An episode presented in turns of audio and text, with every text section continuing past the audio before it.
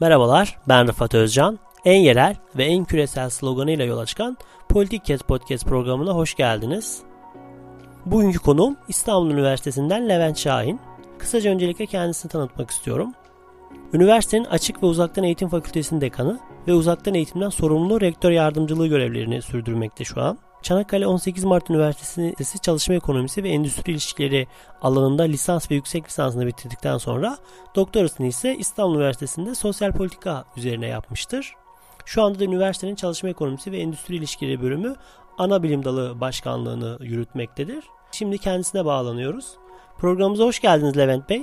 Merhabalar Rıfat Bey. Nasılsınız? İyi misiniz? Teşekkürler. Çok sağ olun. Sizler de iyisiniz umarım. Bizler de iyiyiz. Çok teşekkür ederiz. Pandemi sürecinin yaratmış olduğu tahribatları minimize etmek için özellikle öğrencilerimiz açısından elimizden gelen tüm çabayı gösteriyoruz. Şu anda ağırlıklı olarak vaktimiz bununla geçiyor. Çok teşekkür ederiz. Ben de üniversitenin bir öğrencisi olarak merakla bu sürecin bitmesini bekliyorum. Siz de bu sürecin yöneticilerindensiniz. İyi bir şekilde bunun sonuçlanacağını umuyorum. Bu programda İstanbul Üniversitesi'nin uzaktan eğitim rolünü konuşacağız ve bu süreçteki tecrübeleri konuşmak istiyoruz.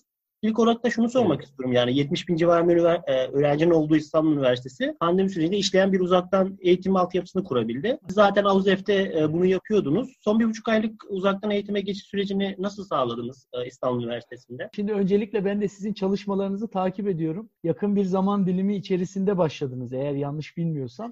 Ya 1,5 ay oluyor. 1,5 ay oluyor. Bu kısa zaman dilimi içerisinde çok önemli konulara parmak bastınız. Önemli kişilerle mülakatlar yapıyorsunuz. Bir de tarafsızlığınızı korumaya çalışıyorsunuz. Yahut konuların objektif bir şekilde değerlendirilmesi için önemli bir açılım sağlıyorsunuz. Ben önümüzdeki dönemlerde bunun çok daha başarılı yerlere doğru evrileceğini şimdiden görebiliyorum. Dolayısıyla bundan sonraki çalışmalarınızda da sizlere başarılar diliyorum. Hemen hemen bütün podcastlerinizi de dinledim. Yani bu kadar yoğun bir sürecim olmasına rağmen hemen hemen tamamını da dinlemeye çalıştım. Özellikle gece uyumadan önce. Keyifli geliyor çünkü konuları iyi seçiyorsunuz. Bu konular çerçevesinde ben de dinlemeye çalışıyorum. Şimdi sizin sorunuza gelirsek, şimdi tabii biz İstanbul Üniversitesi sizin de dediğiniz gibi aslında Türkiye'nin en büyük üniversitesi. Hem öğrenci sayısı açısından, hem öğretim elemanı sayısı açısından, hem personel sayısı açısından ve tabii geleneksel bir üniversite. Kökleri çok güçlü olan, çok eskiye dayanan dünyanın ve Türkiye'nin en köklü üniversitelerinden bir tanesi. Ve siz de takdir edersiniz ki ilk etapta bu kadar köklü bir üniversitenin daha gelenekçi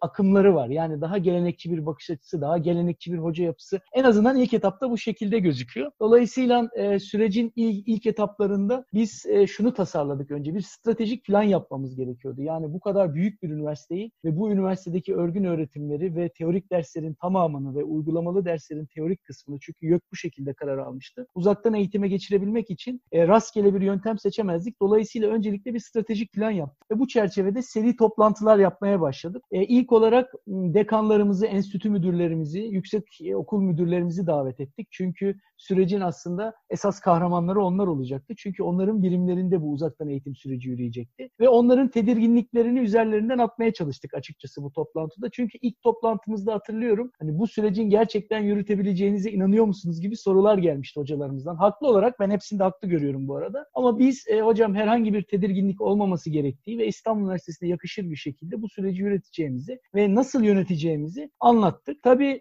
burada sürecin yaygın bir şekilde aksamadan yürüyebilmesi için bazı ekipleri oluşturmamız gerekiyordu. Bir taraftan bu iş zaten AUZEF'in koordinatörlüğünde yürüyeceği için AUZEF'ten teknik bir ekip oluşturmamız gerekiyordu ve onu oluşturduk. Bir taraftan da bu akademik birimlerimizin temsilcilerinin ve teknik ekiplerinin oluşturulması gerekiyordu. Bunları da yine yöneticilerimizin seçmiş olduğu kişilerle birlikte oluşturduk ve adeta bu iki ekibi bir beyin ekibi gibi kullanmaya başladık. Bu süreç çok önemliydi. Çünkü aksi takdirde eğer biz bu ekipleri oluşturmamış olsaydık, ne kadar teknik donanımı yukarıya çekersek çekelim ciddi anlamda sorunlar yaşayabilirdik. Sürecin ilerleyen kısımları tabii biraz algoritmik kısımlar. Şöyle ki, öncelikle bir öğrenme yönetim sistemi tasarladık ve aslında şu anda Türkiye'deki halihazırda bu işe devam eden tüm üniversitelere bakıldığında kendisine müstakil bir öğrenme yönetim sistemi tasarlayan tek üniversiteyiz diye biliyorum. Nedir öğrenme yönetim sistemi? Hocalarla, yani dersi anlatacak olan hocalarla derse katılacak olan öğrencileri bir araya getiren dijital bir arayüz. Zaten bu arayüz olmasa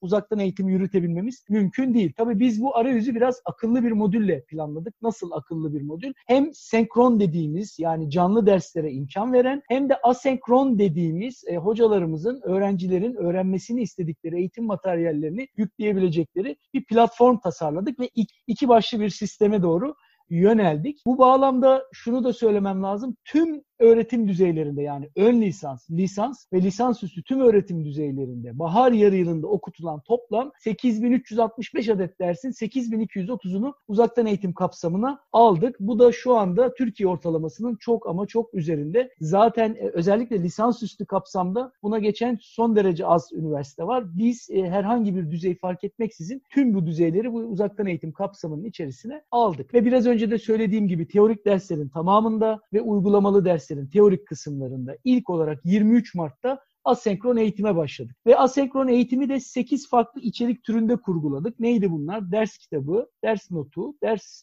sunumu, ders videosu ve bunların linkleri. Yani farklı argümanlarla da geliştirilmiş linkleri. 23 Mart'tan bugüne kadar, şimdi sabah baktım yayına girmeden önce, bugüne kadar geçen süre içerisinde 70.000'e yakın eğitim materyali öğrencilerimizin hizmetine sunuldu. Bu önemli bir değerdi. Hem hocalarımızın bu sürece alışması açısından, hem öğrencilerimizin bu süreci kendi dersleriyle ilgili eğitim materyallerini kopmadan devam ettirebilmeleri açısından oldukça önemliydi. Ama belki ondan da önemli olmak üzere senkron eğitime de tabii başladık. 6 Nisan'da başladık ve birazdan söyleyeceğim rakamlarla birlikte bugün Türkiye'de ve dünya ölçeğinde ulaşılmış en büyük rakamlara ulaştık. Neydi bu rakamlar? Her bir hafta içerisinde 2.700'ü aşkın öğretim elemanımızla 50.000'e yakın aktif öğrencimizi 7.300 adet canlı derste bir araya getirmeye başladık. Yani her hafta 7.300 adet canlı ders yapılıyor. Tabii çok büyük bir rakam. Neden çok büyük bir rakam? Çünkü dünya ölçeğinde hani bu kadar fazla canlı ders yapma zorunluluğu olan büyük bir platform yok. Yani bundan dolayı da ben bunu bazen işte medyada da anlatıyorum. Bana soruyorlar yani dünyada yok mu? Yok. Çünkü bu kadar fazla uzaktan eğitim kapsamıyla yürütülen bir kurum yok. Biz de tabii bunu pandemi süreciyle birlikte geçtik. Yoksa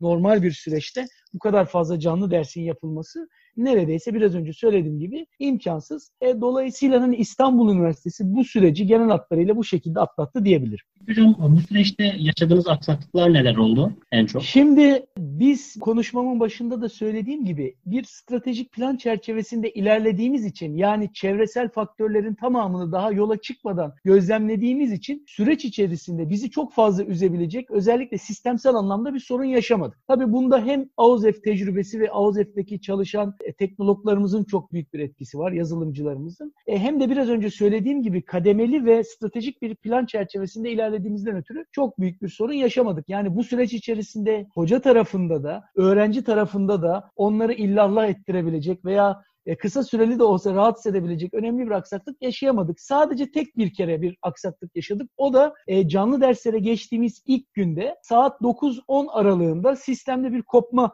meydana geldi. Bu zaten beklenen bir durum. Yani bu kadar büyük bir argümanın hatasız baştan sona yönetilebilmesi son derece zor. O bir saatlik zaman dilimi içerisinde de bizim teknik personelimiz çok kısa bir süre içerisinde sistemi tekrardan ayağa kaldırdı. O kaynaklanan hatanın nedenlerini 2 gün boyunca analiz etti ve bir daha da o düzenleştirmelerle birlikte bir daha da böyle bir süreç yaşamadık. Biraz önce dediğim gibi tabii burada AUZEF tecrübesinin çok önemli bir rolü var. Bir de tabii kurulan iletişim son derece önemliydi. Yani birimlerin seçtikleri teknik sorumlular ile AUZEF'in teknik sorumluları arasında neredeyse 7/24'lük bir iletişim oldu ve en ufak bir aksama olduğunda hocalarımızı ve öğrencilerimizi üzmeyecek bir şekilde meydana gelebilecek olan aksaklıkları çözmeye çalıştık ve şu ana kadar da hakikaten çok başarılı bir şekilde bu süreci yönettiğimizi söyleyebilirim.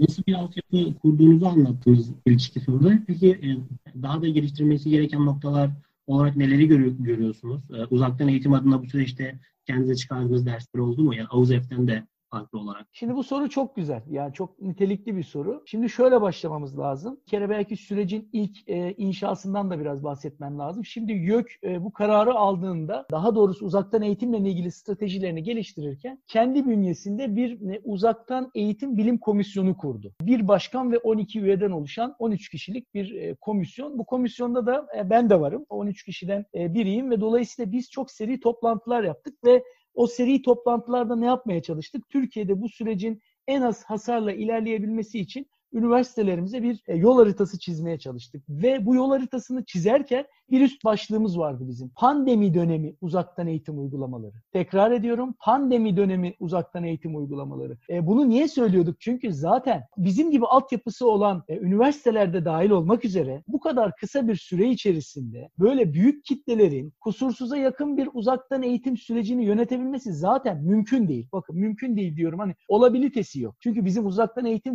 dediğimiz şey çok daha kurguya dayalı, ön hazırlığı, ön planlaması çok daha yüksek olan ve özellikle hem öğrencilerden gelen geri bildirimlerin değerlendirildiği ve bunun düzenlemeye çalışıldığı, hem de hocalarla geliştirilen ve hocalarla teknologların bir arada geliştirdikleri ve materyal gelişimine dayalı olan bir sistem. Dolayısıyla bunu bu kadar kısa bir süre içerisinde kusursuz bir şekilde yapabilmemiz mümkün değildi. Biz burada ne yapmaya çalıştık? İşte örgün öğretiminin tamamlayıcısı olarak kullanacak bir uzaktan eğitimde içeriklerin zenginleştirilmesi gerektiğini, zengin ve interaktif materyallerin oluşturulması gerektiğini sürekli olarak anlattık. Ama bununla birlikte bu süreci de en hasarsız şekilde nasıl yönetebiliriz? Hocalarımızla ve kısmen tabii öğrencilerimizle birlikte bunları istişare ederek bu süreci yönetmeye çalıştık. Yani burada geliştirilmesi gereken başta eğitim içerikleri var. Birazdan aslında anlatmak istediğim şeyler de var. Belki onun içerisinde de değerlendirebilme fırsatını bulabiliriz. Eğitim içeriklerinin ve niteliklerinin arttırılması gerekiyor. İçerisinde yaşadığımız çağa uygun eğitim içeriklerinin ve materyallerin geliştirilmesi gerekiyor. Dolayısıyla bu pandemi dönemine ait olan bir süreçti ve pandemi dönemine ait olan bir süreçte birazcık tabii daha hani klasik eğitimde kullanılan materyallerin kullanıldığını söylememiz gerekiyor. Birinci geliştirilmesi gereken yer eğitimin içerikleri. Bunu söyleyebilirim. İstanbul Üniversitesi başta olmak üzere bundan sonra dijital eğitime bakışın ne yönde değişeceğini öngörüyorsunuz süreçten sonra? Şimdi dijital eğitim ki bu dijital eğitimin en önemli parçalarından bir tanesi uzaktan eğitim. Aslında biz bunu pandemi dönemi sonrasında sadece biz değil dünyadaki pek çok ülke yani özellikle gelişmekte olan ülkeler bu dijital eğitimi, uzaktan eğitimi pandemi dönemi sonrasında duymaya başladı ve hayatına uygulamaya başladı. Aslında uzaktan eğitimin çok köklü de bir tarihi var. Yani 3 asır önceye kadar götürebildiğimiz bir tarih. Hatta bir örnek vereyim, belki de keyifli olur. Uzaktan eğitimle ilgili ilk uygulama 1728 yılında Boston gazetesinde verilen bir ilanla kabul ediliyor. Orada bir vatandaş şöyle bir ilan veriyor. Mektupla Steno dersleri verilir. Yani Steno bu arada hızlı yazım teknikleri demek. Mektupla hızlı yazım teknikleri dersi verilir diyor. Ve dikkat ederseniz yaklaşık 300 yıl önceden başlıyorum. 300 yıl önce mektupla, öğretimle başlayan uzaktan eğitim uygulamaları bugün gelinen noktada dijital toplum ekseninde ve evriminde dijital eğitim sürecine doğru evrilir oldu. Tabii o arada da tabii ciddi gelişim kanalları var işte. Radyoların, televizyonların gelişmesi, daha sonra açık üniversitelerin dünyada kurulması, telekonferans sisteminin gelişmesi, özellikle 1980'li yıllardan sonra küreselleşme ve küreselleşmenin çarpan etkisi yarattığına inandığım teknolojinin akıl almaz bir hızla gelişmesi, teknolojinin akıl almaz bir hızla gelişmesinin paralelinde dijital toplum, dijital ekonomi, yani senaryonun tamamının dijitalleşmesi bugün gelinen noktada dijital eğitime yönelik bir perspektifin oluşması zorunluluğunu aslında ortaya çıkardı. Dolayısıyla bu toplum yapısına uyum sağlayan bir modelin, bir eğitim modelinin kurgulanma zorunluluğunun olacağı önümüzdeki yılları oynamaya başlayacağız. Tabii bunu söylerken şunu da unutmamamız gerekiyor. Tırnak içerisinde üniversite dediğimiz olguyu unutmamamız gerekiyor. Bu üst kimlikli olgunun esas varoluş sebebini unutmamamız gerekiyor. Yani bizim üniversite dediğimiz olgu öncelikle entelektüel bilgi birikiminin arttırıldığı ve araştırmanın gerçek manada yoğun olarak ön plana çıktığı, bilimsel araştırmaların yapıldığı bir yer. Dolayısıyla üniversite şimdi şöyle bakıyorum, bir bazı futuristlerin eğitimle ilgili geleceğe yönelik bakış açısına kısmen doğru bulmakla birlikte önemli oranda eleştirdiğim yerler de var. Şimdi ben de diyorum mesela 2040'lı 2050'li yıllara gelindiğinde uzaktan eğitim ve dijital eğitim total eğitimin, dünyadaki total eğitimin %40'larına, %50'lerine gelecek, kuşkusuz gelecektir. Ama bu şu anlama gelmemelidir. Üniversiteler ortadan kalkıyor, sınıf çalışmaları ortadan kalkıyor, artık yüz yüze eğitim olmayacaktır gibi bir bakış açısının en azından 40-50 yıllık bir zaman dilimi içerisinde ben gerçekleşeceğine imkan vermiyorum. Ama ne olacaktır? Bizim bu klasik gelenekselleşmiş eğitim sisteminin yanına uzaktan eğitim bir tamamlayıcı olarak gelecektir. Ve dediğim gibi geliştirilmiş eğitim materyalleriyle birlikte o eğitimi çok daha keyifli bir hale getirecektir. Dolayısıyla ben ilerleyen dönemlerde örgün öğretimin bir tamamlayıcısı olacağını düşünüyorum. Dünyada da zaten buna yönelik müthiş bir gidişat var. Bugün dünyanın en saygın, ilk 100'e giren üniversitelerine baktığımızda benim biraz önce söylediğim metoda çoktan geçtiklerini görüyoruz. Yani örgün derslerini kaldırmadılar, halen devam ediyor ama bununla birlikte nitelikli eğitim materyalleriyle birlikte o örgün eğitim derslerine çok daha keyifli bir hal katıyorlar. Bir de henüz çok fazla kişinin bilmediği ama bu özellikle dijital eğitimde fırtına estiren bir değer var. Dünyada MOOC diyorlar. Massive Open Online Courses dediğimiz Türkçedeki karşılığı kitlesel açık çevrimçi dersler. Şimdi gelecek biraz bu noktada şekillenecek. Hatta şu andan itibaren şekillendiğini de görüyoruz. Bu nedir? Kitlesel olarak neredeyse bila bedel olarak diyebileceğimiz yani ücretsiz ya da çok düşük ücretlerle birlikte kitlesel olarak sadece bir kullanıcı adı ve şifresi alarak girmiş olduğumuz elektronik platformlarda size inanılmaz engin bir içerik sunuyorlar ve siz o içerik içerisinde bireyselleştirilmiş eğitim hakkınızı adeta kullanmıyorsunuz. Mesela birkaç tane örnek vereyim aklıma gelenlerden. Mesela bilmiyorum marka kullanmamda bir sıkıntı olabilir mi? Aslında kullanırsam daha da iyi olur çünkü öğrencilerimiz belki bunları araştırırlar. Mesela dünyaca ünlü birkaç eğitim portalından bahsetmek istiyorum. Mesela Coursera, işte çeşitli alanlarda ve konularda büyük bir kitlesel çevrim içi ders hacmi sunuyor ve ücretsiz çevrim içi online eğitimleri sunuyor. Şu anda 30 milyonu aşkın kullanıcısı var ve içerisinde 3000'e yakın nitelikli eğitim içeriği var. Bu çok büyük bir değer. Mesela Khan Academy. İşte burada ne var? Ders videoları var, interaktif alıştırmalar var, kişiselleştirilmiş bir öğrenme deneyimi sunuyor ve şu anda 36 dilde bu kullanılıyor. Bakın çok büyük bir açılım. Udacity var. Mesela programcılık ve yazılımcılık alanında kendisini geliştirmek isteyenler için çok büyük bir portal ve 1 milyonun üzerinde şu anda kullanıcısı var. Yani bu ve buna benzer çok önemli kurslar var. Açık çevrim içi kurslar var. Mesela aklıma gelenlerden bir tanesini yine söyleyeyim. Duolingo var. Mesela bütün dünyaya ücretsiz dil eğitimi sağlıyor. Bugün hepimizin, bütün dünyanın özellikle az gelişmiş ülkelerin en önemli sorunlarından bir tanesi. En azından bir yabancı dili çok iyi bir şekilde anlamak ve bunu kullanmak. İşte Duolingo'nun şöyle bir mottosu var mesela. Diyorlar ki biz 34 saat içerisinde herhangi bir üniversitenin veya herhangi bir özel sektör kursunun sağlayabileceği başarının en az 2 katı kadar hızlı diye öğretiriz diyorlar. Ve hakikaten bununla ilgili yorumlara baktım ben geçen gün. Özellikle girdim baktım. Hemen hemen bu söyledikleri mottoyu %100 karşılayabilir bir hale gelmişler. Mesela edX var aklıma geldi. Şimdi dünyanın en saygın 3 tane üniversitesini sayacağım. MIT, Berkeley ve Harvard. Şimdi bu 3 üniversitenin öğretim üyelerinin anlatımlarıyla oluşturulmuş çevrim içi dersler var. Ya bunları öğrencilerimizin kesinlikle takip etmesi lazım. Bu arada bunların sayısı çok daha fazla. Ben en popüler olanlarını ve şu anda aklıma gelenleri söyledim. Burada bu kitlesel açık çevrim içi online derslerin önümüzdeki dönemde aşırı derecede baskın olacağı dönemleri göreceğiz. Çünkü kitle de buna uygun. Yani kitle de bunu seviyor. Bizim dijital yerliler dediğimiz, Z kuşağı dediğimiz kitle, teknolojinin içerisinde doğmuş olan kuşak bireyselleştirilmiş eğitim almayı çok seviyor. Bu özgürlük alanı içerisinde hareket etmek istiyor ve neye ihtiyacı varsa aslında ona gitmek istiyor. Ve bunun için de çok fazla bir zaman ve süre harcamak istemiyor.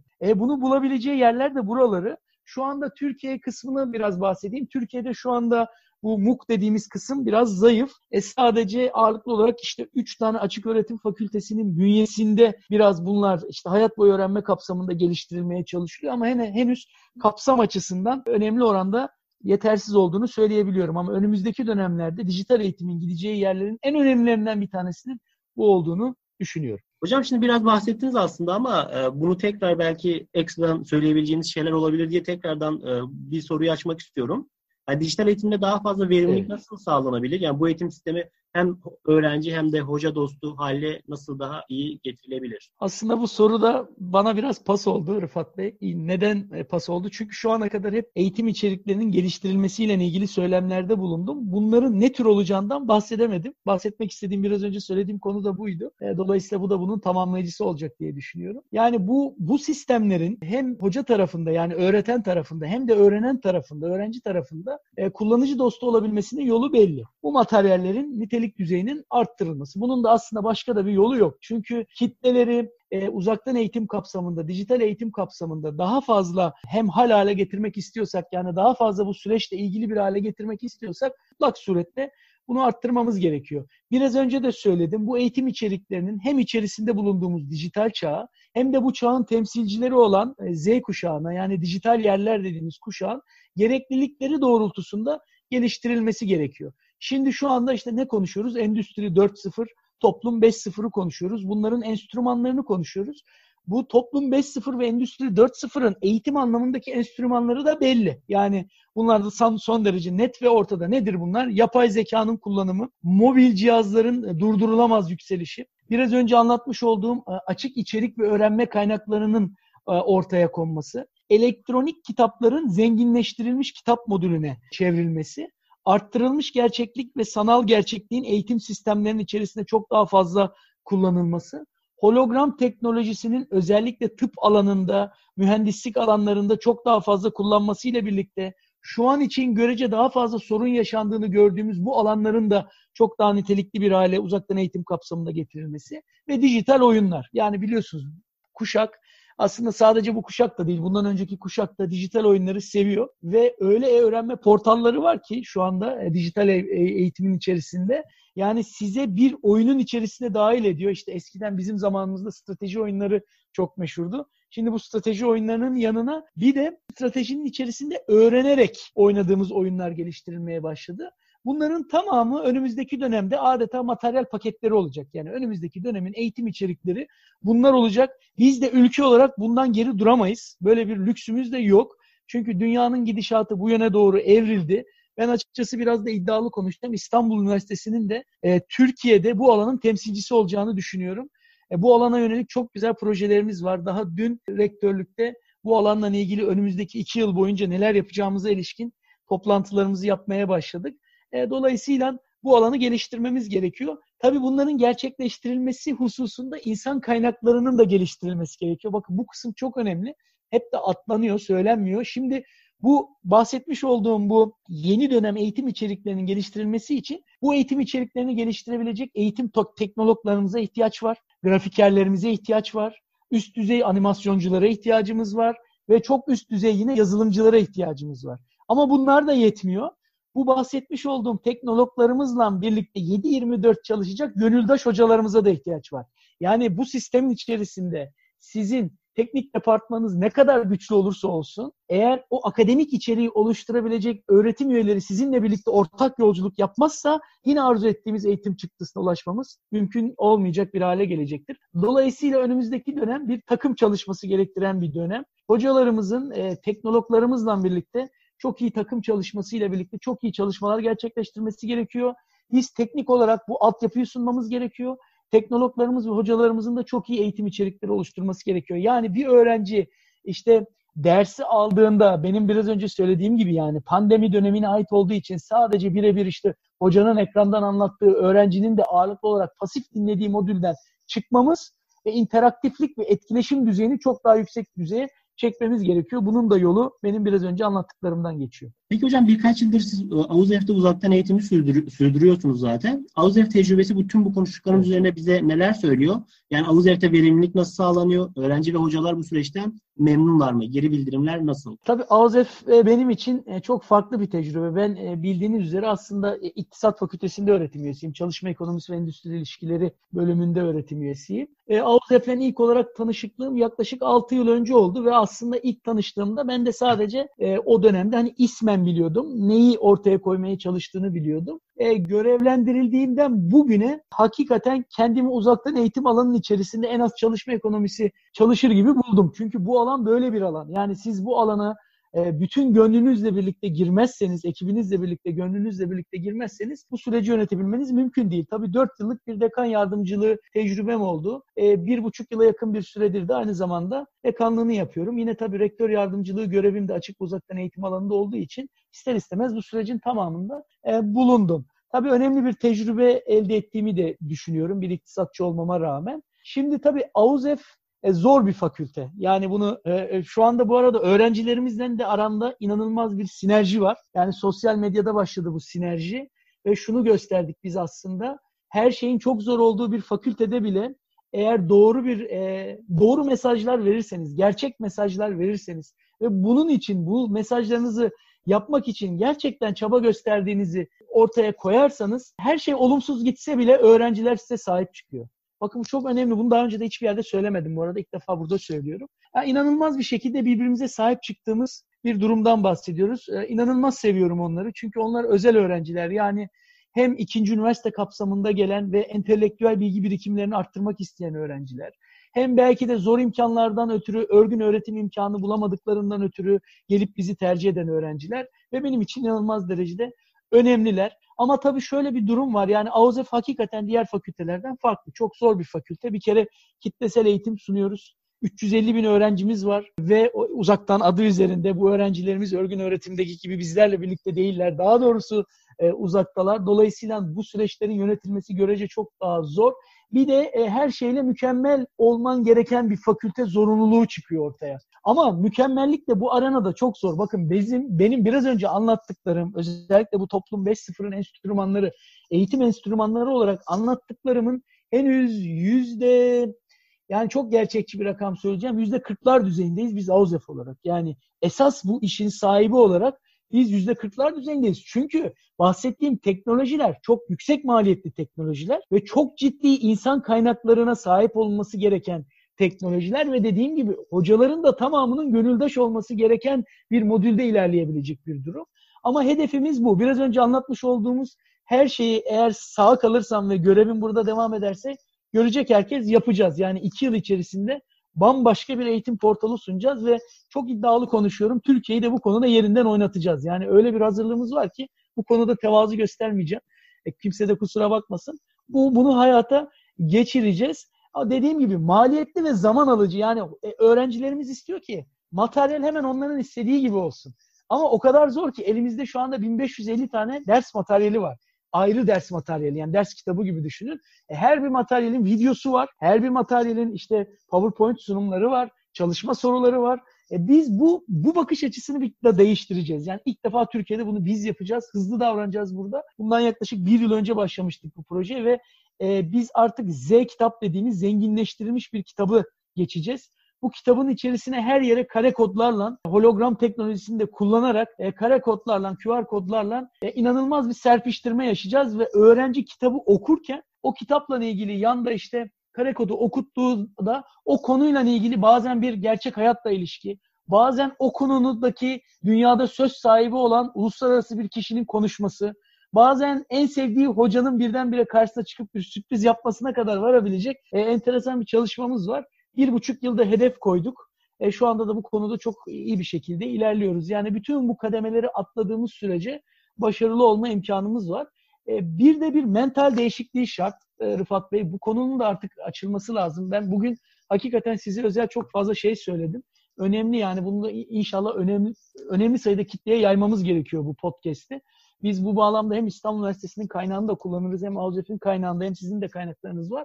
Burada şimdi ne var uzaktan eğitimde? Şimdi boyutları var bunun. Zaman boyutu var, mekan boyutu var, teknoloji boyutu var, öğrenen boyutu var, öğreten boyutu var. Şimdi zaman ve mekandan bağımsızlık var. Yani zaten hem hocalar hem de dinleyici kitle, öğrenciler, aslında bunları öğreten ve öğrenen dememiz lazım. Yani hem öğretenler hem de öğrenenler zamandan ve mekandan bağımsız bir şekilde bu eğitimleri alıyorlar. Teknoloji zaten sabahtan beri teknoloji kullanıyoruz. Teknoloji bu işin olmazsa olmazı. Gelelim işin püf noktasına, öğreten ve öğrenen kısmına. Şimdi öğreten ve öğrenenlerin rollerinin değiştiğinin farkına varması lazım. Bakın farkına varması lazım. Sadece hoca kısmı değil, öğrenen kısmın da bu işin değiştiğinin farkına varması lazım. Neyi kastetmek istiyorum? Şimdi öğreten kesim artık aktarıcı rolünün yanına bazı rolleri alması gerekiyor. Yani nasıl mesela tasarımcı, iyi bir tasarımcı olması gerekiyor.